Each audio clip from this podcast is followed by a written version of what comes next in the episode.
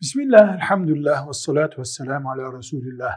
Eski ümmetlerin kibri, peygamberlerin karşısında duruşu tablo olarak izlendiğinde bakıyoruz ki hakkı reddetmeyi kendi özlerinin gereği gibi görüyorlar. Yasak çiğnemeyi bir hak olarak görüyorlar. Zayıf insanları hor görmeyi, zayıflarla bir arada bulunmamayı kendilerinin kimlikleri olarak görüyorlar.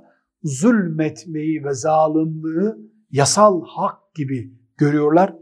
Güce, mala ve soya tapınıyorlar. Yaptıkları bütün imar yatırımlarını da kendilerinin forsu ve becerisi olarak görüyorlar. Bu kafir mantığı kıyamete kadar hep böyle. Velhamdülillahi Rabbil Alemin.